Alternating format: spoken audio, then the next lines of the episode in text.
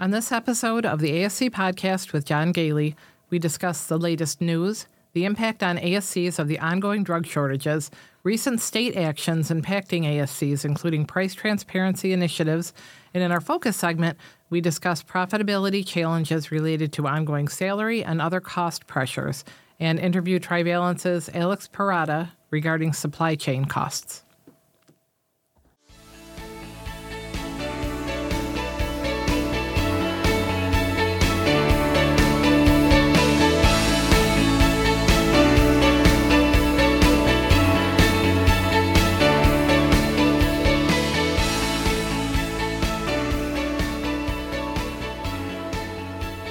Welcome to the ASC Podcast with John Goehle, the longest running podcast specifically focused on the freestanding ambulatory surgery industry. We'd like to thank our sponsor of this episode, Trivalence. Trivalence offers a comprehensive next generation ASC solution that optimizes payment and supply chain performance, enabling actionable data insights. For more information about Trivalence, visit their website at trivalence.com. That's T R I V A L E N C E.com.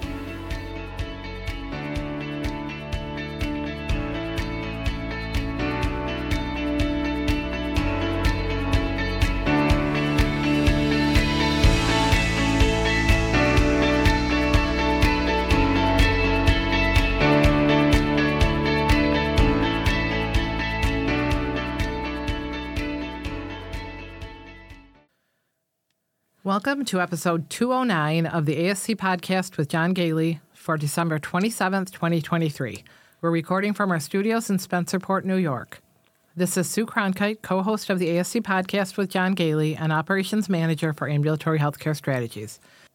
We would like to remind our listeners that the ASC regulatory environment is a rapidly evolving landscape, and the material presented in this episode is based on the most current information available as of the date of recording. As such, it is important to recognize that this information may be subject to change, and we advise all ASCs to stay up to date with the latest regulations and guidelines issued by their relevant regulatory bodies. Joining me today is John Goehle, the owner of Ambulatory Healthcare Strategies and one of the most respected experts in the ambulatory surgery industry. With over 30 years of experience, Mr. Goehle has authored over 10 books on the ASC industry and is a sought after speaker on regulatory accreditation and finance issues. So, Sue, you have some big news? Yes, I have my fourth grandchild has arrived a few days ago. So, and it's Amy, my daughter Amy, who works for who works with us. It's her first baby, so we've been um, you know, busy around here. That's right. we've uh, we've had this uh, script uh, available for a while, and we just have uh, finally been able to sneak down in between uh, uh, feedings here. But the the new baby lives with us, and mm-hmm. I got the news while I was on an airplane. That always interesting to see how text messages can come through even on an airplane. But it was great news, and we're we're so happy to to welcome Millie yep. to our family and and to our home. She actually lives with us mm-hmm. too. So, um, and she's one of many babies coming in the ambulatory healthcare strategies group. I think we have uh, two others coming. Well, we do. We have two yes. others coming in the next uh, three to four months. So uh, I yeah, we every also, two months we thought we'd space it. That's right. we spaced it out it very well. Uh, and with that challenge, we have uh, brought. We've been bringing more staffing on, and and mm-hmm. we mentioned this uh, a couple episodes ago. But Katie Pearson has joined us on our staff here, and she's a, a great addition, a great friend of the podcast, and it's such a pleasure to have her join us mm-hmm. here. She's uh, uh, very knowledgeable and uh, yes. now going to be, and she's actually going to be on the podcast a little bit uh, mm-hmm. over the next mm-hmm. couple months too. Um, and we had a great holiday. Obviously, having a, a new baby in the house uh, is, is one great way to celebrate. But we hope all of you have been uh, enjoying the holiday season also as we record this between uh, Christmas and the New Year. You know, so this is the time of year when we start reflecting on everything that's been going on for the past year. As as we finish up our sixth year uh, on the podcast, uh, we're going to have kind of a retrospective in our uh, next episode, which we'll probably record in the next couple days. Also, you know, a lot of uh, financial challenges, I think is, it's fair to say, uh, have been uh, appearing with the ongoing inflationary pressures we have, the salary uh, challenges that we have. So uh, we thought we would talk about that uh, as part of this episode today. So before we get to that, Sue, why don't we uh, talk about some recent news? An ECRI and ISMP report from October detailed the results of a survey conducted across different healthcare settings um, concerning drug shortages. 60% of respondents reported shortages involving single use supplies, durable medical equipment, and more than 20 drugs in the previous six months. 86% of respondents reported having to ration or restrict the use of supplies, drugs, and equipment, such as rounding down on medication doses or even reusing single use devices, which should never be done. Right. I was just going to say, yeah. Um, or extending the beyond use date, which you can look those up with the help of your, your pharmacist. And As long as sometimes it's there been- is the company has, Right, as long as the has manufacturer's- extended it. Yes. Yeah. Um, to ensure safety, 84% of respondents reported increasing education of staff regarding safe dosing of alternative drugs or alternative supplies and equipment, which is really important because Right. you know when, when you have a different form of the medication, just make sure you're always keeping your staff updated. Most respondents also reported um, regular meetings with pharmacy staff, and for ASCs, this would likely be your pharmacy consultant, and regular staff meetings about any shortages of medications or materials, and you know how to handle that if, if you're changing dosages and that kind of thing. Um, almost 50% reported having to delay patient treatments due to supply issues. And I'll take this directly from the article. Um, they kind of published a, a word of caution to address the shortages. Many hospitals and health systems are sourcing devices and other equipment from non traditional suppliers since demand is outpacing the availability of functionally equivalent product from reliable manufacturers. ECRI's testing of medical supplies and personal protective equipment from non traditional sources has revealed alarmingly poor performance. Tests of nearly 200 imported KN95 masks from 15 of the most popular non traditional sources showed that 60 to 70% of masks did not filter the amount of aerosol particulate the manufacturers claimed. And testing of 34 models of disposable gowns without clearly advertised levels of protection revealed that 52% failed to even meet the Association for the Advancement of Medical Instrumentations, or AMI's, standards of level one protection. And 50% of disposable gowns that claimed to meet a level of AMI protection did not meet the standards described by AMI. So, for more information on managing drug shortages, visit the ISMP website, which we'll, we'll provide a link to. And for managing supply and device shortages, the ECRI website, which we'll also um, provide a link to. there is so much to unpack from this, Sue.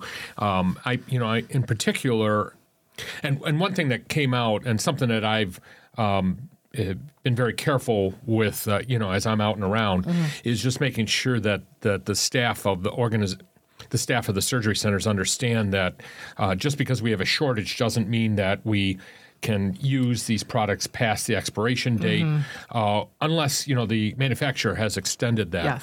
uh, and there's so many reasons for that. You know, I mean, regulatory. Obviously, you can get into a lot of trouble with with that, but of course, the uh, the efficacy of the drug is always a question. And of course, if you ever have a lawsuit.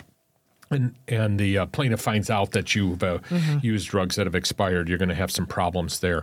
And, and another thing that I, I've noted is that sometimes I, I, as a surveyor, when I come in, will discover something that an anesthesiologist is doing or a physician is doing that the staff themselves do not know what's going on. And the anesthesiologist or the, the, the physicians think that they're doing a good thing by saving product or uh, making sure that they provide uh, the, the necessary drugs to the patients. But of course, you know, we in administration, we in, in leadership positions within the organization have to protect that organization. So I think uh, one takeaway I, I want to make sure we extend to all of our administrators and nurse managers out there is to keep an eye out for those situations that people might not readily admit to occurring in your organization. And always work with your pharmacy consultant. If you're talking about medications, they might have some alternatives you hadn't thought of. Right. or, or be able to help you with uh, sourcing, you know, drugs. Or uh, they could also be helping you to identify whether the manufacturer has extended the. Yes, that. they've got all of that information. And another takeaway from this, of course, is making sure that you make sure your staff is well aware of the, the rules there and that they can't extend or, or use drugs uh, past their expiration date if uh, uh, if a if somebody else in the organization has told them it's all right to do that. Or or reuse single use devices, Devices, or correct. single dose vials. It was also interesting. They're talking about uh, masks and. Uh, I, I thought it was interesting. They mentioned the disposable gowns that didn't even meet a level one requirement. Sue, while I've been uh, visiting uh, many of the state associations, we've been uh, noticing some trends in uh, state legislative activities. Um, and I know ASCA is very much involved in this, and mm-hmm. our, our, good friend Stephen Albrecht, who uh, we work with very closely and who uh, is a, is a great resource for state associations, uh, wrote an article in a recent ASCA News Digest, which talked about some of those trends. We just want to kind of mention some of those things in, in general so that you, you keep a very close eye out for it. And we do want to, you know, thank ASCA for the hard work that they have been uh, doing on behalf of the state associations, and uh, you know, trying to uh, bring these initiatives to light uh, mm-hmm. nationally, so other state associations can be prepared for it. One of the areas that uh, there's been quite a bit of work in, especially six states in 2023: Colorado, Connecticut, Maine, Massachusetts, North Carolina, Texas, considered facility fee proposals that, had they been enacted as they were introduced into the uh, legislatures, would have prohibited prohibited ASCs from charging facility fees, effectively killing uh, the ASCs in their states. And this is one of the reasons that we really encourage uh, our ambulatory surgery centers to join their state association to uh, advocate on behalf of uh, the interests of the ASC. So certainly in those states, as well as all the states in the country, you know, make sure that you are a member of the state association there. Price transparency has also been a, a major issue, and nine states uh, in the last year have uh, been looking into this Colorado, Florida, Illinois, Iowa, Massachusetts, Minnesota, New Jersey, North Carolina, and Texas all considered legislation that would have imposed new price transparency requirements on ASCs, meaning that they would have to disclose their prices in a public manner. Price estimate legislation in Colorado and itemized billing requirements in Texas were both enacted this year. So, again, another reason for you to become a member of your state association to protect your interests there. Certificate of need uh, rules are uh, continuing to change in various states. Uh, major developments occurred in North and South Carolina, uh, where both states enacted uh, significant reforms to their uh, their programs. So, big takeaway here is that in North Carolina there is a new class of CON exempt ambulatory surgery centers called qualified urban ambulatory surgical facilities. So reach out to your state association if you're looking uh, to build a ambulatory surgery center in an urban area in North Carolina. South Carolina um, did adopt much more extensive reforms, fully repealing the CON requirements for all facility types except nursing homes and the Medical University of South Carolina. So uh, that was a major win, of course, for the industry. And of course, surgical smoke has been a major initiative. Uh, AORN has uh, been advocating this across the country. 11 states uh, considered 20 pieces of legislation. They were California, Florida, Louisiana, Massachusetts, Missouri, New Jersey, North Carolina, Ohio, Pennsylvania, Texas, and West Virginia. Uh, and five of those states did enact their legislation California, Louisiana, Missouri, uh, New Jersey, and Ohio. Uh, as with uh, past surgical uh, smoke evacuation requirements, these new laws do require ambulatory surgery centers to uh, to mitigate the exposure to surgical smoke. I think this is a, a, national trend, Sue. I think this is something that even if your state has not enacted it yet, uh, you really need to be uh, looking into it and being prepared for its eventuality. And it certainly is the right thing to do if you want more information, we'll give you a reference to the uh, to ASCA, the ASC Association. And again, please join ASCA. Uh, they do an incredible job on behalf of all of our ambulatory surgery centers. And I mm-hmm. want to thank Stephen Albrecht for a great article about what's going on there.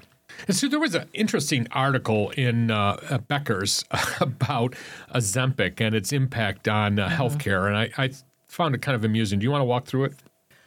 So we've talked about Ozempic and other GLP-1 drugs, and their use has quadrupled in the past three years. So it's really something to think about. We talked previously about the need to take these medications into consideration when you're planning surgery and doing the history on your patients due to the delayed gastric emptying that's caused by these medications. And so, you know, it's important to look into what the anesthesia groups are saying. They usually want a longer NPO time but you know there are differing opinions on that. But that's important to take into consideration. Just now, to make sure that the patient's uh, stomach is completely empty. empty. Yeah. Yeah.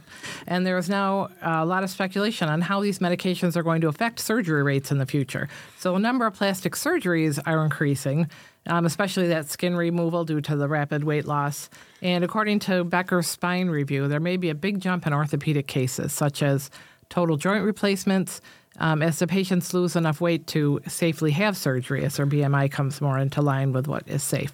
Um, however, in the long term, fewer surgeries may be needed due to people becoming thinner and healthier before that joint damage occurs. So, this is a trend to watch. We're not quite sure how it's going to all play out. Yeah, it's kind of an interesting, uh, you know, the kind of good news, bad news. But I think mm-hmm. our, our, major takeaway here is, of course, if uh, um, is that you should be asking questions about Ozempic and, and the mm-hmm. other GLP one drugs, definitely, uh, just to make sure that uh, and your anesthesiologist already know about this and they they probably uh, approach you. But if not, uh, you know, put it on your next uh, quality improvement and, and medical mm-hmm. executive uh, yeah. meeting uh, discussion, a... especially if you have general anesthesia or yeah. you know um, deep uh, deep anesthesia.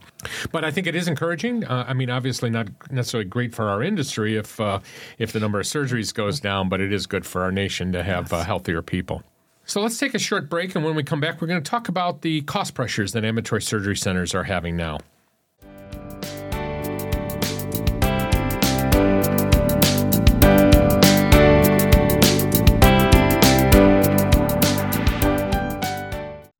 Do you work long hours at your ASC, ordering from multiple vendors, or managing back orders? Do you manually track POs and invoices? Do you need help sifting through paper to find payment discrepancies? Most ASCs are understaffed, overworked, and wear multiple hats, which leads to burnout.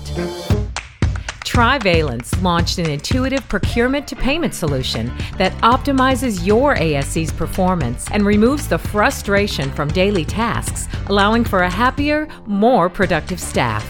The Trivalent solution streamlines the disjointed supply chain in your busy surgery center, from ordering supplies to managing your purchase orders and invoices to making payments. The platform provides a robust dashboard with actionable reporting and lets you track your spending down to the penny. Visit trivalence.com to schedule a demo or learn more about this all in one solution. That's T R I V A L E N C E.com.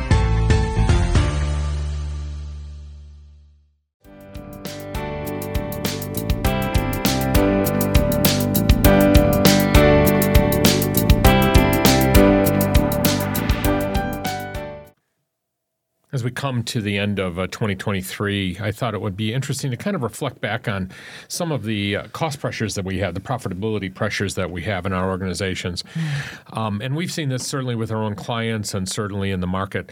We know that uh, the consumer price index has gone up about 3.9%. That's as of uh, the November numbers. And the hospital market basket for hospitals is running between 4 and 5%. However, our reimbursement uh, is certainly not keeping pace. Medicare, for example, has increased our reimbursement for 2024 by 3.1 percent, a full one percentage lower uh, than the, the hospital market basket. Now, you know, the hospital market basket is the closest um, cost index that we have for our industry, but it is still different because, of course, of the uh, the outpatient costs that we have. But Sue, you saw an article in OR Manager, didn't you, about uh, RN salaries? Did you want to talk a little bit about that? Yes. So the October 12th, 2023 issue of OR Manager, and we will provide a link, mentioned that RNs are expected to see a big salary bump by 2033. And of course, this is due to the nursing demand. So according to the article, RNs made around 33 dollars and thirteen cents in, in hourly earnings in 2013, and of course this is on average and probably based on hospital. Pay. Right, right.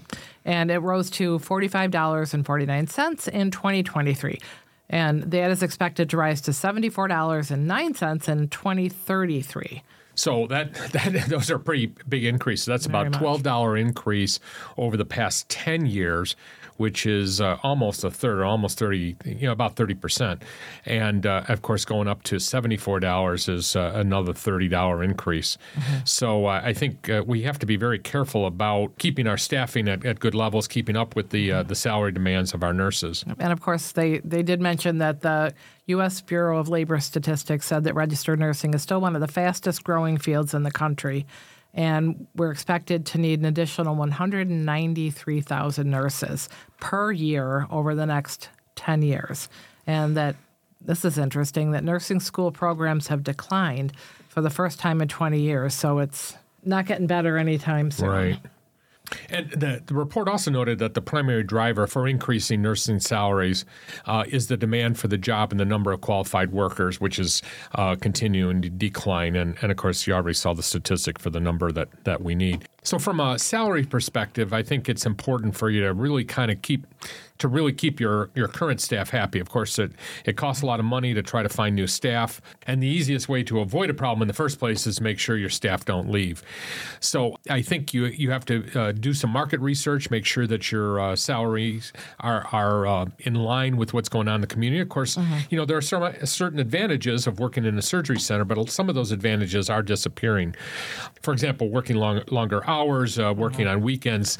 Um, yeah. Unfortunately, uh, surgery centers have have uh, have had to start uh, working longer hours and and have added Saturdays and Sundays in some cases. So if you are able to avoid that, certainly use that as part of your marketing, uh, or recognize you're going to have to pay more money if your uh, organization does have to extend hours. But you're still not doing overnights, which most new nurses in a hospital have right. to do their share of overnights. Um, and they're not so taking there call. is quite yes. You right. don't have to take call, and just making people feel like part of your family almost. If people become loyal to you, that's going to you know have a huge effect. And I think especially younger workers coming in focus more on their work life balance, right? Kind of, and other factors besides just salary. Although obviously you have to be somewhat competitive with the salary, but really pay attention to those other benefits that you can provide as right, a both, smaller place. Right, both the monetary benefits mm-hmm, such as mm-hmm. uh, uh, healthcare, uh, insurance. Uh, yeah. You know, if you have to, again, uh, when when you worked in the hospital, you had to pay mm-hmm. parking you know, mm-hmm. uh, costs. You know, hopefully your surgery center doesn't have that. Uh, you know, but all of those things are things that you need to be uh, taken into consideration and using as a part of your marketing tool. But definitely check your uh, your benefits because often hospitals do have nice benefit programs, and mm-hmm. Uh, you might find yourself having to match some of those programs out there. I think to your point, Sue, one of the big advantages of working in a surgery center is the non-institutional yep. Uh, look and the feel that we have. So as much as possible, you know, make make sure that you uh, you make your your place more like a you know a family environment mm-hmm. for your your staff and and also to your point, younger employees uh, when they go to a hospital, they're going to be part of a big cog, but in a surgery center, they're going to get an awful lot more uh, personal one-on-one attention, and certainly you should be uh, talking about that also, and making sure that your organization does provide that to your newer employees. We've mentioned this before. In the past, we've always encouraged surgery centers to only hire experienced mm-hmm. nurses. We no longer have that luxury now, and we have to be prepared, you know, to train people fresh out of school. And you know, our dear friend Lori Roderick, she's always mentioned that that the nice thing about that is that you uh, you train them right the first time. They don't have to uh, mm-hmm. take somebody from perhaps a hospital hospital or has worked in a hospital environment for a long period of time and you know acclimate them to a new environment. When you have a new employee uh, somebody that's fresher out of school or recent graduate uh, you can train them uh, your way right from the very beginning. Mm-hmm. they won't they won't pick up those bad habits that they often get from those hospitals. And i think most people go into nursing because they do want to be that patient advocate. They want to give really good patient care.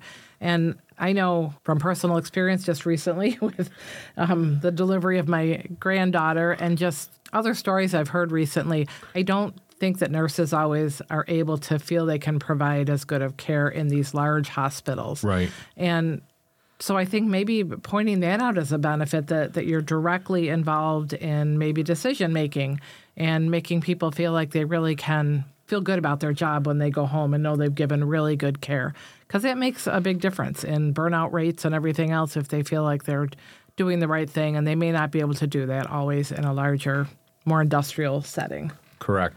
Uh, and I think we also need to recognize that it's not just nurses that are in high demand. Mm-hmm, mm-hmm. Recently, I spoke to a center uh, about their staffing challenges, one of our clients, and they said, you know something, John, uh, we don't have a problem recruiting nurses right now. Uh, I mean, their, their implication is that, you know, of course, they were very lucky at the present time.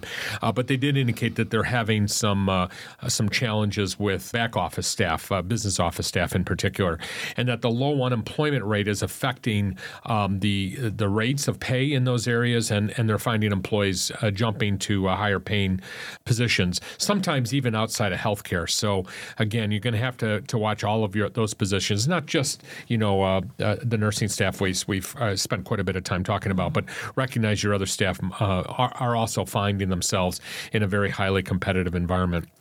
And of course, it's not just salaries expenses that are, are causing problems, as we mentioned earlier. And to that end, I had an opportunity to talk to Alex Pirrotta with uh, Trivalence, one of our sponsors, about the impact of inflation on other costs in the surgery center, as well as uh, you know what what an organization might be able to do in order to be able to meet those challenges. Find, in, in particular, we talked about finding efficiencies in uh, in your organization, as well as, of course, uh, making sure that you keep your costs low. So let's listen to that interview now. So I'm here with Alex uh, Pirrotta uh, from Trivalence, and uh, we are uh, we're recording just before Christmas, and I'm out of town. Um, I'm not able to record in the studio, so we apologize to our audience for any uh, any recording issues here. But Alex, it's great to have you. Happy holidays. Happy holidays, John. Great to be on, and uh, appreciate having some more conversations here, and um, looking forward to it. Thank you. And your uh, your last uh, interview was very well received, and we thought we'd bring you back to uh, as as we come to the end of the year. I thought it would be a good time to kind of talk about those things that uh, we should be talking about all year round, but uh, it comes to mind as we're closing out our financial year. We know, Alex, of course, that uh, inflation is hitting us hard in as you know citizens uh, as well as companies you know uh, healthcare in particular.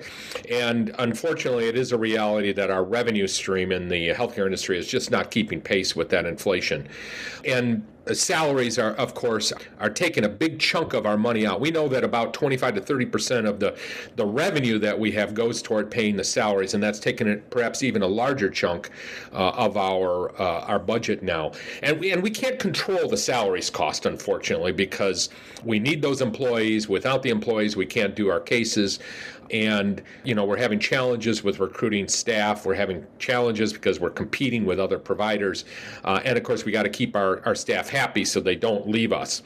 So that leaves us uh, as we try to balance the books as we try to you know keep our profitability at least where where it is now and, and perhaps even increasing it kind of push to to find ways to cut costs. And alex you and i before we started recording we're joking about you know about my comment being you know we got to find ways to cut costs. And of course I've been saying that for 30, you know, three some odd years. Right. It, it's always it, it's an interesting time to be running a business, right? You have your top line staying relatively flat, your your costs going up, uh, and and you got to figure out how you're gonna uh, gonna survive and maintain financial stability. And so, uh, to your point, the the next place you always look is how do you cut costs? And how, how do you reduce things? And you know obviously the you know your, your salaries are, are not going to change significantly right? You, you can't really make cuts there. They're incredibly important people and doing great work. And you know there you got to find other uh, that other 70ish percent of your cost base of your revenue that you got to go um, cut costs on Right, and and I think uh, one of my concerns, uh, having been an administrator myself for you know good 17 years, and then working with with administrators, is sometimes uh, let's face it, it's a tough job to be an administrator, business office manager, you know, or nurse manager, you know, for that matter. All all three of those positions, or whatever positions you have in your organization, are responsible ultimately for for the cost. But we have so many other duties, and and even more so after the pandemic, as our staffing gets tighter and our responsibilities as ASC leaders you know get get more broad.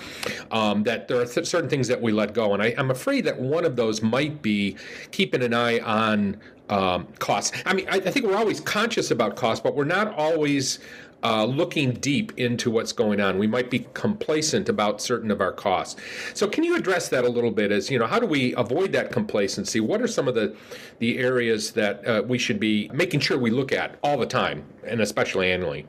Yeah, absolutely. I think in this environment, right, like one, you're obviously cost cutting and looking for efficiencies there is one. The other is what I think about how your staff is working and operating day to day so that you can maximize you know the, the patient care you can maximize your team focus on value added activities instead of administration um, and you know just from a pure you know making sure you're getting the right prices sort of perspective and and kind of keeping an eye on that. You know i always think of it as it's not just cost cutting right? Like it can be even further into more of a strategic approach towards you know financial stability quality care and just competitiveness all around.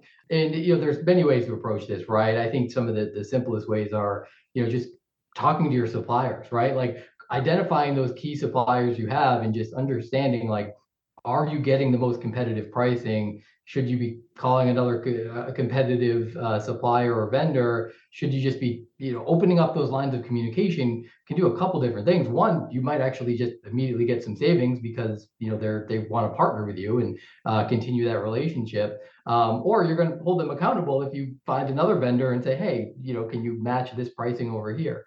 Um, but you know, I, I think it, it by regularly just sort of evaluating your vendors it can establish a stronger relationship. You know, you can foster more collaboration. There's a partnership, leads to better service, more reliability, you know, better responsiveness. You're just kind of working as a team together um, and just opening up the lines of communication. I think that's the big one is is just having those conversations.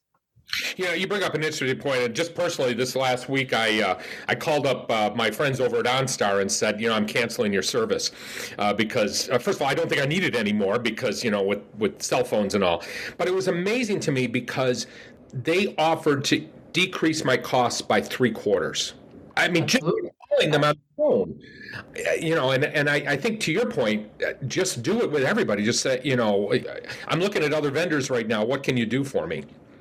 Absolutely. And, and if you think about it from the flip side, so, you know, where uh, the world that I've lived in for a while is they think of it in terms of that cost to acquire a new customer. Yeah. Right. And it's it's actually less expensive to give a, a, a, future discount or on current services than trying to go find a new customer to to replace the the the, the volume of transactions that you. So in, in OnStar's case, they kind of look at that and they have some sort of formula behind the scenes, right? And they say, you know what, it's going to cost us X dollars to go find another John. So, well, uh, you know, let, us see if we can just get him a uh, keep him on board for a little bit longer with a lower price. And uh, suppliers, you know, might not think exactly in that that framework, but similarly, right? And and you know, they, they realize that. Yeah, um, especially products, it's difficult because there is a cost associated with it. But you know, uh, like a, a service like that, that's pretty much you know it doesn't cost them any more for additional clients or you know people. Uh, but I but that's that's a very good point. Is you need to kind of separate those out. Look for those situations in which you you uh, you know that their cost of adding you uh, is not that high, and the cost of losing you is even higher. Exactly. Yeah, and and it's also you know I think everyone approaches this as entirely cost cutting and in trying to find the the lowest price and I don't always think that's even the best approach, right? You want to kind of strike this balance of cost effectiveness and, and quality, right? Because at the end of the day, you could find the, the lowest cost product, but the quality couldn't be there. Uh, and you want to have a high standards of care and you know all of that. So it, it becomes a bit of a balancing act as well. But um, I still think opening up the communication, talking to your vendors, talking to your suppliers uh, is kind of the key sort of number one step um, to approach. Now, a, a, lot of our centers, you know, that our audience is is mix is a mix of people that come from very large organizations and very small organizations. So, you know, our average listener, uh, well, I don't know that we have an average listener, but we've got listeners who are actually doing the purchasing because there's nobody else to do it, as well as uh, people that are, you know, managing large surgery centers that might have multiple people that are doing the purchasing. Um, it, you know, it, it's a little bit easier for us to tell uh, you know, our listener that's making those purchasing decisions to keep an eye out for these things. But what advice do you have for those that are supervising individuals that are doing the actual purchasing? Yeah, I think in, in that case, it's it's a similar answer. I think in terms of communication. Ask what are you doing to talk yep. to your vendors? Like what cadence are you speaking with the vendors and your suppliers to understand? You know, are we uh, you know are we competitive? I, I think that's the best way to do it. It's all about communication and just uh, kind of striking that right balance of you know quality and and cost effectiveness. Um, but you're right. Like I think your your listeners are probably across the board. You have somebody who's just filling in and saying, you know, this isn't my entire job. This is 10% of my job. Like I don't have time to go call all my vendors every week and and um, you know start negotiating pricing. But it, it, can it can even be small steps, right? It doesn't necessarily need to be. I'm gonna think of it like this massive project, and I'm gonna call every vendor, and, and you know, it's like start with one, right? You can start with one or start with certain supplies, specific supplies that you purchase and think about, well, do I need to get it from this particular vendor or this particular supplier? Is there another option uh, to consider? And, and, and, if you look at it from that perspective, it's not as daunting of a task, right? It's not like right. I need to look across my entire supply chain and figure things out. It's pick it off one by one. Now, um, and, and, to your point, you know, it, the the range of folks that might be listening, Somebody's managing a whole supply chain team is probably thinking about this day to day, right, and, and and actively negotiating on a on a more regular cadence. And somebody who's spending 10% of their job on this, uh, they can't, right? They have too much other things to do. Well, and, and of course, our purchasing people, if, if, if we're not that purchaser, we, we need to supervise them. We need to keep an eye on them. And more importantly, need to make sure that they have the proper tools. You know, maybe, um, you know, what I found over time is that sometimes the communication between the GPOs, you know, the group purchasing organizations, and the purchaser might have broken down or it's just not as not to the level it might have been at the very beginning of that relationship with the GPO. But just making sure that that you as a leader are involved periodically with that GPO discussion, uh, and you know maybe talking to the GPO to make sure that the, your uh, your purchasing people are indeed communicating with them on a regular basis, especially when they're purchasing something new. Yeah, absolutely. It comes down to communication again. You know, you, you set up these regular cadence check-ins. Maybe it's every six months, every quarter, or whatever is the right kind of cadence for for checking in with your vendors. But it's it's worth it. So let's talk a little bit about you know some of the things that we might have a little bit more control over. Uh, I mean, I, I, think we we understand the importance of communicating and making sure that we're buying you know uh, supplies at a uh, at a good price and constantly looking at that. But there's other things that we can be doing in our organization to kind of behind the scenes in order to improve efficiencies, for example. Uh, do you want to talk about that a little bit? Especially, I you know I think that whole purchasing cycle is one of those areas that's undergoing incredible changes right now, not just in healthcare, but you know across the board in companies. Yeah, I, I, agree. I think lots of changes across the board with new technologies coming together, and the entire industry has really historically just been pen and paper. Everything is you know, write an order, send it in, send an email. It, it's all very manual. And then maybe it started to migrate a little bit more towards e-commerce.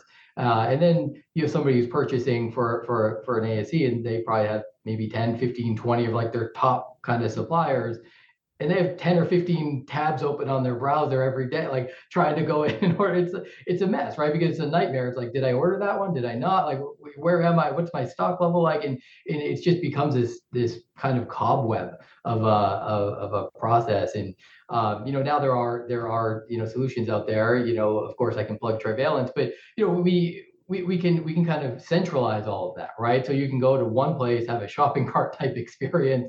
You know what you're ordering that day, you know what you're ordering that week, um, and you can look and you can you know all this gets sent electronically. So there's there's you know a a simpler way to do this, and you know outside of the the actual purchasing and, and submitting a purchase order, the oftentimes the what people maybe think less about they think of that upfront as being the the um, you know the most administrative work but there's so many other steps after that like you got to make sure you received your goods you got to make sure that you know you're getting the right pricing and then you ultimately have to go pay that bill and um, you know being able to do that in one centralized view and one centralized hub is just invaluable. I mean you know you can reduce errors you can speed up time uh, like we mentioned earlier you know, uh, another way to think about efficiency with with using people is people's time, right? Like if 30% of your revenue is spent on people, well, make sure you're maximizing that time. And part of that is not passing paper back and forth, right? It's, it's yep. using the tools that are available uh, to speed up the process and and um, you know ensure that people are, are focused on the value added activities. Yeah, it's interesting you should bring that up because I, I just visited a center yesterday and I was asking about staffing. And when I'm talking to the clinical staff, they said, you know, actually, we're okay right now. We finally got enough of our clinical staff uh, uh, on board. Now, I, you know, they're very lucky, I think, and they're very fortunate right now, and that might just be a temporary situation. But then the business office manager said, you know, something that's not my situation. I cannot hire people in the business office that I need in order to be able to accomplish all my work. So, to your point, um, you know, the lack of staff, I mean, the, the, lack of staffing or the challenges we have in hiring staff in the business office is indeed a problem, uh, which means that we got to find ways to more efficiently to address that. Yeah, I agree. And, and I think hiring is difficult and retention is just as difficult, if not harder. And what what I've always thought of is being able to provide people the right tools to be able to do their job effectively and efficiently um, is going to keep them longer, right? Like, you know, if somebody is pushing paper back and forth all day and they're getting overwhelmed in that cobweb of ordering process that I was talking about, you know, they're they're not going to be too, too happy, super happy with that after a while, right? They're eventually going to get burnt out and say, you know, I have too much to do, and this is only supposed to be 10% of my job, and it's become 30% of my job. Now I don't have time for the other stuff that I actually liked doing, you know, and it it it, it, it even providing those those tools in the business office can help retain employees, and yeah. um, I think there's a huge value add there. Well, so it brings up an interesting topic, and again, gets a little bit back to the the purchasing uh, person too. Um, but you know, in the past, the old model, you know, when I was an administrator, you know, good 20, 20 some odd years ago, um, I would I was constantly being bombarded with people coming to my office uninvited, uh, you know, trying to sell me products or distributors, uh, uh, you know, coming in and, and, wanting to meet with me regularly to talk about their new products and things like that. Um, is that the model anymore? I mean, uh, you know, what what do you think the trend is in that area? You know, how are we purchasing? Uh, things now. Is you know is that a viable model, and should we even be accepting people like that coming into our office? Yeah, I mean, it, it, I it, I think it depends, right? It's all situational at the end of the day. I think it is moving away from that model to some degree, um, and really, you know, focusing more towards on um, you know sales that are not necessarily in person as as often, but there are always going to be that level of in person interaction um, and keeping up to, with your local reps and your local folks. But uh, the actual placing of the order tends to now be, you know, behind the scenes, right? You know, they might instead they may have came in once a week and said, "Hey, what would you like to order?" and like, "Let me go fulfill that order for you," right? Or let me pull it out of my trunk, like whatever it is, right? But now it, it's become more they're they're looking at the you know folks coming in are looking to sell on new uh, new initiatives either new you know trying to gain your business from another supplier or um, you know uh, trying to sell uh, new things that are coming down the, the, coming down the pipe. And so uh, it's, it's just kind of shifted a little bit right? It used to be maybe more in person you know let's go place your order today. But now i think all of that happens electronically hopefully for the most part. Um, but electronically could be the cobweb that I mentioned before, right? A lot of it still sits in that I send an email to this vendor, I order through their website on this vendor, and this vendor I call it in or I fax it. Like it can go in through any channel. And right. uh, I think one of the big efficiencies uh, with technology that we can use that um, you know has been more apparent maybe in other industries for a long time, but you can centralize all of this. So um, as well as be able to compare prices. Uh, you know, I mean, I, I, always use whenever I'm talking to you, I always use the uh, the Amazon model uh, because that's similar to what Trivalence is, is is doing. Though I mean, it's different different mechanism, but um, you know, I, I can compare prices pretty easily when I'm looking to buy whatever, even food products now, you know, very easily on uh, on the computer. I mean, even with something like Instacart, for example, I can compare different products that could be delivered to my home, you know, uh, directly. Um, and we're all embracing that type of technology now. Uh, we expect it at home. We use it at home. Why shouldn't we be using it here, right? Exactly, and that, that type of you know ease of use is is things that as a consumer we see every day, but uh, in some of our our work lives we don't see it, and it's a little bit more challenging. And you know that's where I think Trivalence is making huge strides is you know centralizing the purchasing function and and, and allowing folks to, to uh, more strategically look at, at purchasing and then also uh, you know bring up the even the payment side into the more consumer like world as you know you click a button and your your vendor gets paid you know it's not okay, now I have to go take the invoice and enter it into QuickBooks, and then maybe I'm using Bill.com or maybe I'm using QuickBooks. Maybe I print a paper check and then I have to go get it signed. Like there's a whole process that that folks are doing behind the scenes there. But what we're trying to do is try to bring some of that consumer-like feel of technology into your day to day, so that you know you click a button and it, and it's done. So yeah, so let's compare uh, the old way when you generate a check. Just talk a little bit about how we used to do it and how inefficient that can be. Because I, I mean, I know for a fact a, a lot of surgery centers are still cutting a lot of checks. Um, and uh, even very large organizations are doing this.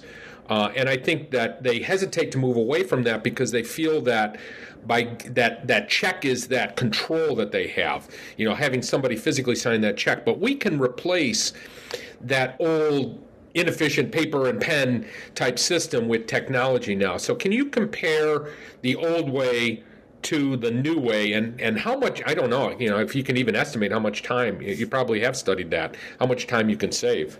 Yeah, I think I think there's a lot a lot of time you can save. I mean, I remember earlier in my career, one of my first uh, first jobs was really in accounts payable. So I know this well. Where you're eh, we're an organization that printed checks. We probably printed I don't know two to three hundred checks a week in a uh, you know in a weekly check run, and every single one of those checks had to go get you know signed right? And we, we you know had ways to to speed up the process, but every single one of those had to get physically printed. And think about the time just waiting for them to to print. But you know all these issues, your printer didn't work, something got jammed, like, and you have to redo the check. It's like it can be a nightmare. Uh, and then you have to go track down the person who actually has to go authorize those checks, put them in an envelope, and get them out the door. And it's a day or more of work to, to, to get all that done. And you know you can replicate a similar process and not give up the control but use electronic tools to do it so and it'll save you a ton of time so for example you don't have to print the check but you can present the batch and or the individual payment you're going to send to the approver. They're just going to see it electronically on their screen. They can look at the the the, uh, the image of the invoice. They can look at the detail of the pricing and you know whatever they would normally look at when they sign the check except they can just see on their computer screen click a button, right? And it's done. For there's no printing of the check, there's no mailing it, uh, you know, and, and, it just goes and gets paid to the vendor. Um, now it could be paid by electronic payment by ACH, it could be paid by a credit card, it could be paid by a paper check. All depends on you know the supplier and kind of how things are set up. But uh, there's a way to replicate that process without giving up the control. And what I always thought eh, what is for myself and when I converted from paper to, to electronic was most appealing was that you have a full audit trail right? Yeah. you know what happened. You know who clicked the pay button. You know when they did it. There's not this this issue of wait we paid this six months ago? And i don't remember signing that check. And you know it, that kind of all goes away. You have you know every, every it's gone through your entire workflow. Um, and i think that's the important is, is important piece is figuring out what the workflow needs to be so that you don't give up that control and you actually just have better control Right. Well, and I think back in my days when I had to sign these checks, I'd get this huge stack of uh, accounts payable. You know, I'd have the check at the top, I'd have the, you know, purchase order, I'd have the receiving document, I'd have the invoice. You know, I would check to make sure that my accounts payable clerk had done all of those things. And periodically, I would have to double check to make sure that indeed that individual is doing it properly. Um, but I have this huge stack of paper that took me forever to go through. If I could look at it on a, and, and of course I had to do it in an office, you know, as opposed to perhaps even remotely if I uh, out sick for the day or if I'm working remotely for the day. Uh, couldn't do that in in the old uh, way, but the modern system you've just created, or you know, so many of our let's face it, so many of our administrators, nurse managers now, business office managers, they don't have time during the day to do some of these basic functions. They might be doing that on a weekend, unfortunately. Not that that's right, um, but you know, it, it, uh, the electronic method you've just described is something that probably can be done anywhere. Yeah, and, and, it, and it can also resolve errors faster, and um, you can ensure accuracy. And so, you know, I, I always think about the, the, the process you just, just described is basically you're reconciling data, right? You're saying, does the price match? Did we receive it? You know, all that, all that sort of thing. Computers are really good at doing that sort of stuff. And so when you can just put the technology in place to do that for you, you just got to make sure that conceptually everything is working the way you want it to work throughout the workflow. But uh, like for example, Trivalence can work through that that matching process that you described yeah. all automatically and, and systematically. So there's not you're not looking through four or five pieces of paper to go check it off. It's you know we've already done all that work. And if there are exceptions we'll highlight them and say hey this is a little off. You should go look at this one. That way you know out of that batch you looked at maybe there was one that was a little off but you didn't have to go searching for it. We just say here's the one to go look at. Um, in that way instead of spending i'm sure hours of time you could spend minutes Right. And, and, just don't forget about the paper trail that you've got there also, you know, uh, handling all that paper, scanning that paper into the computer if that's what you're doing, just filing all that paper, uh, you know, manually is, is an awful lot of time. I, I, I, you know, the more I think about this, the more I think about how many man hours you could save just by physically handing handling that paper that you've got and getting rid of it eventually, uh, storing it, sending it off to a storage location, you know, for the so many years that you need in order to keep it for you know accounting purposes. I, I, I you know, you're right. There's just such a time savings here, and not just the time, as you were saying. I think that's a better control because there's it reduces the amount of possible human error that could come into that system.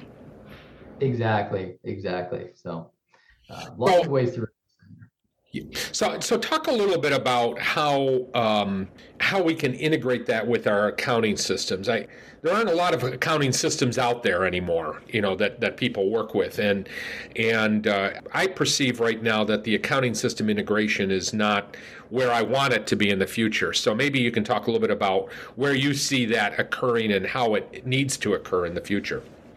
Yeah, yeah, definitely. I think you know the the integrations between uh, you know third party systems similar to Trivalence or any other and the accounting systems have just gotten so much better over time that it, this stuff is is become a little bit more standard right? And to your point there's there's not a thousand different accounting systems out there that people are using. There's a concentration right? Like you might be using a larger erp if you're a, a larger organization but generally you're probably using quickbooks or some version of a, a, a bookkeeping system like that. And you know, integrating with a trivalence uh, or a product like that, it it allows you to sort of maximize the value you can get out of a QuickBooks, right? Because you can sort of get your best in class procurement and payment system that then just feeds back into your general ledger, which you know will have your full picture of financial reporting, right? And so, um, and and uh, but uh, personally, when I've worked in in different organizations, I have always built a sort of technology stack that is exactly like that, where it's centralized around an accounting system,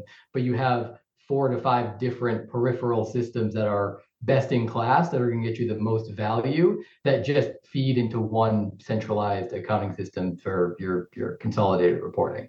Um, but you know the, the way that integrations I think are incredibly helpful is it it reduces any double entry, right? You don't have to enter something in two systems, and and I think the biggest value add is if you're even like if you start from the beginning of getting an invoice and you know if you get that invoice electronically, it can go into a system like Trivalence it can be, you know, recognized and sort of automated and approved through a workflow. And then all of the information is then just pushed back to your QuickBooks or, or accounting system so that you don't have to do anything in between. It all is electronically. You looked at the screen, it followed the workflow, it automated the matching, everything's correct. You click pay, and everything kind of goes right to your accounting system. Uh, so when you go to run your monthly reports and kind of look at your P&Ls, you can, it's there. You don't have to go searching for uh, missing transactions.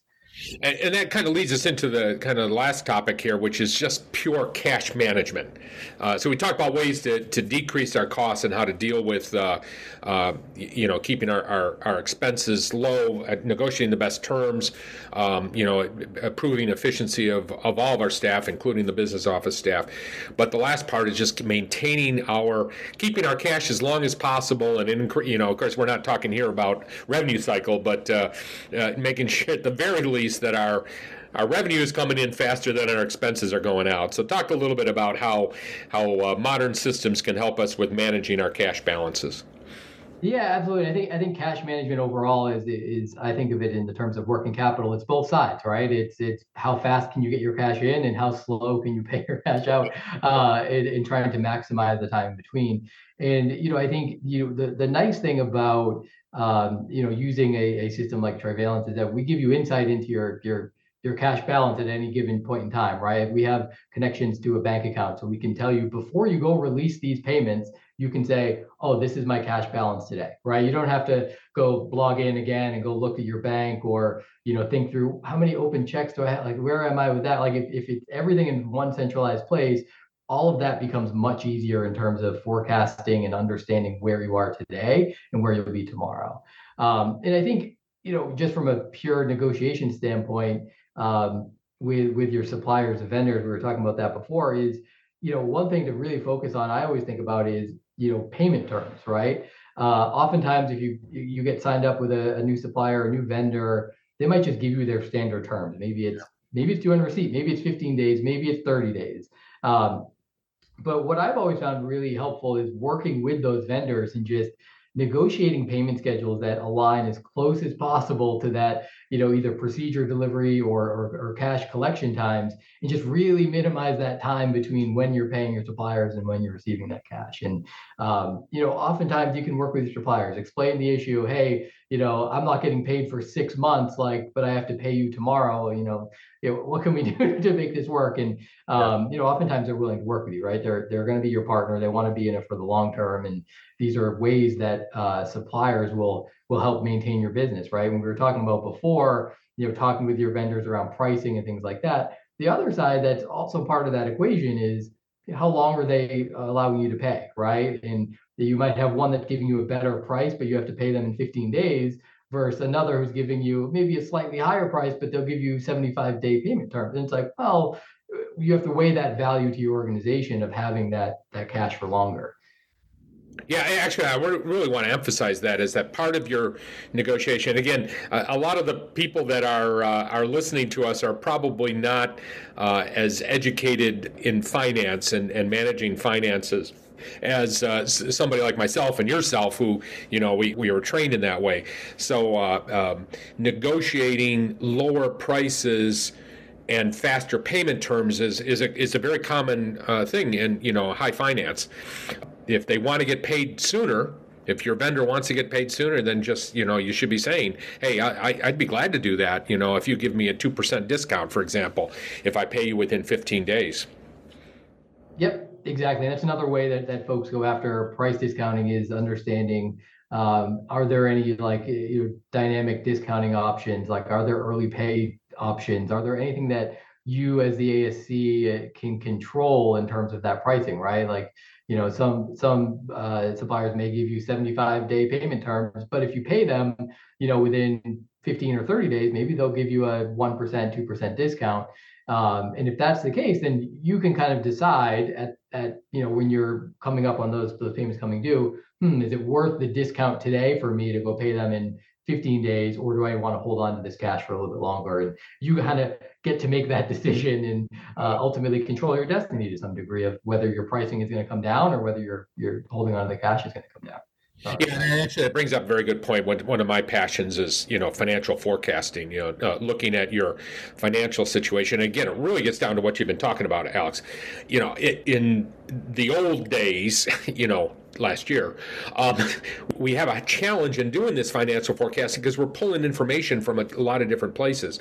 But the more centralized we have our our, our systems, the more information we have in as few systems as possible, we can drop that into financial forecasting tools to be able to determine, you know, whether it is whether we can afford to. Uh, um, you know, to pay faster if we're going to get a good discount. What's that bottom line impact going to be?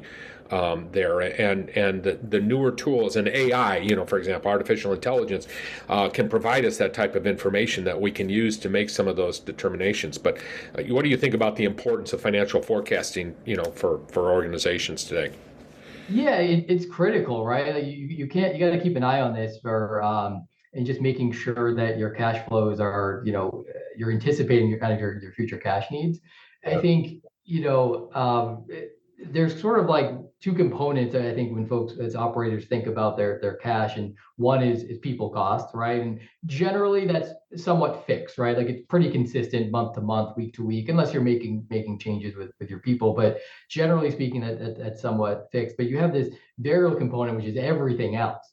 And yeah. so those are the ones that are harder to keep an eye on and harder to track but again using a a centralized uh, centralized hub, if you will, where all of your purchasing and all of your payments are coming through, you get a better insight into well, what's coming due next week, what's coming due next month, and and what do I need to plan for? Uh, and so, to your point, depending on you know how granular folks are forecasting, right? You might have you know larger organizations who are looking at you know rolling kind of 13 week cash flow forecasts that are very very granular down to the uh, you know the supplier. And then you might have other organizations that don't go quite as deep as that and just kind of say i want i need to maintain x dollars because i know my next week, my next month looks like this financial picture, and it's yeah. um, you know maybe uh, less detailed. But having everything together is the only way that you're going to be able to predict the future, right? You can't you can't just uh, you know look at four different systems all the time and eyeball it, right? You got to bring it all in one spot and um, and use the past to predict the future.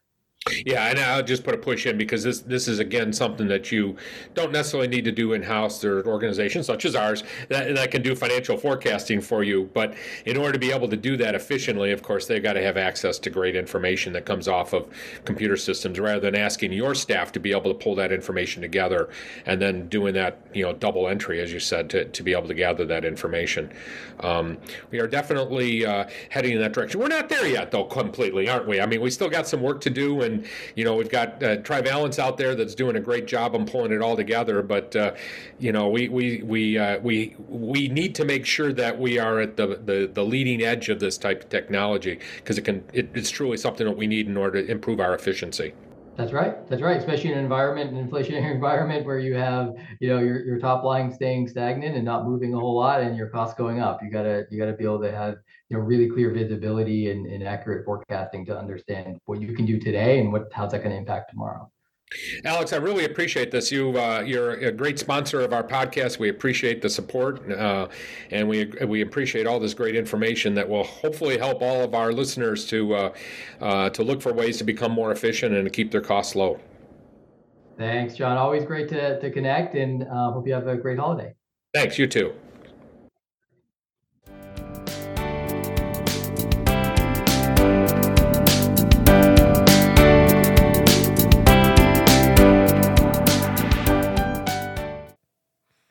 In this segment, we provide an update on upcoming topics for the podcast, our upcoming virtual conferences, and upcoming speaking engagements for John and his staff, and other events in the ASC industry.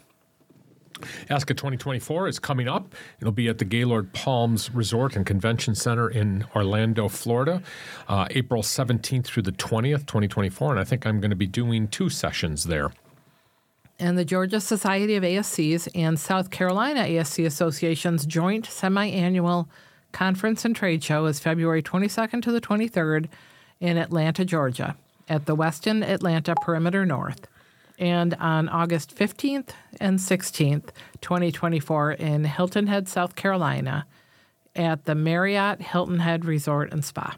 And the Gulf States Conference is going to be June 11th through the 13th in Biloxi, Mississippi at the Beau Rivage, I hope I pronounced that properly, resort and casino.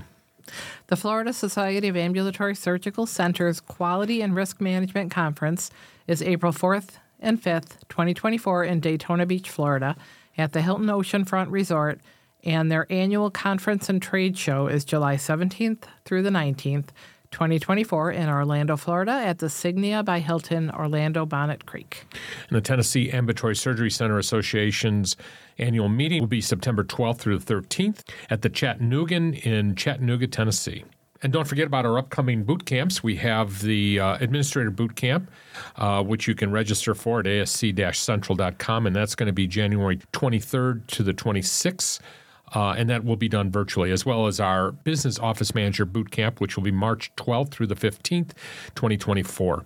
And again, both of those are uh, virtual. Uh, they're for their conferences as well as mentoring, uh, and more information about that is available at asc-central.com. And don't forget about our credentialing, privileging, and peer review conference on January 11th and 12th, 2024, again virtually. Uh, and we'll be updating our 2020 conference on credentialing and adding a lot of new content, particularly in the area of peer review.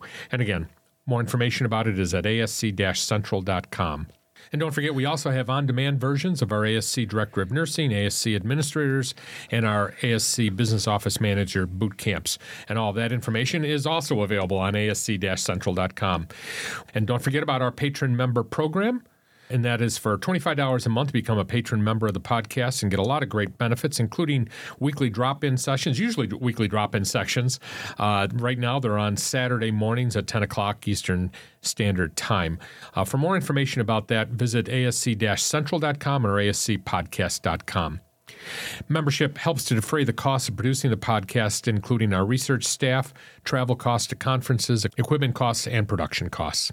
Thank you for joining us for this episode of the ASC Podcast with John Goehle. If you found the episode informative, we encourage you to share it with your friends and colleagues in the ASC industry. And don't forget to hit that subscribe button so you never miss an episode.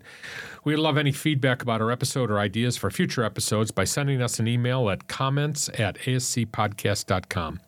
And we, of course, want to give a special shout out to all of those people that make this podcast possible our sound editor, Susan Cronkite, executive producer, John Goehle, and our dedicated research team, Sue Cronkite, Jenna Alvarez, Judy D'Ambrosio, Alex Borneman, Zach Calritis, Jim Masters, Amy Durbano, Lori Rodricks, Kathy Foti, Donna Macchio, Chris, Christina Norman, and Katie Pearson. We certainly couldn't do this without them. Our music is provided by Media Sushi and Mike Noah, and the ASC podcast with John Goehle is hosted on Podbean and is available on all major podcast platforms. Thanks for listening.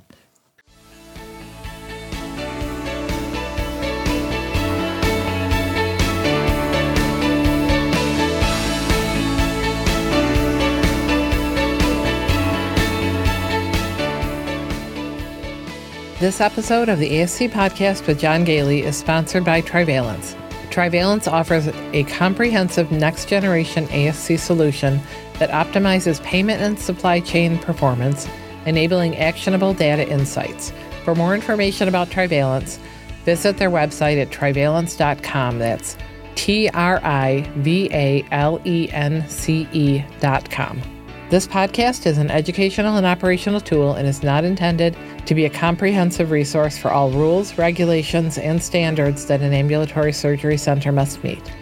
The advice provided should not be considered as, nor does it constitute legal advice or opinion. When reviewing specific situations involving legal and regulatory issues, attorneys and other professionals should be consulted.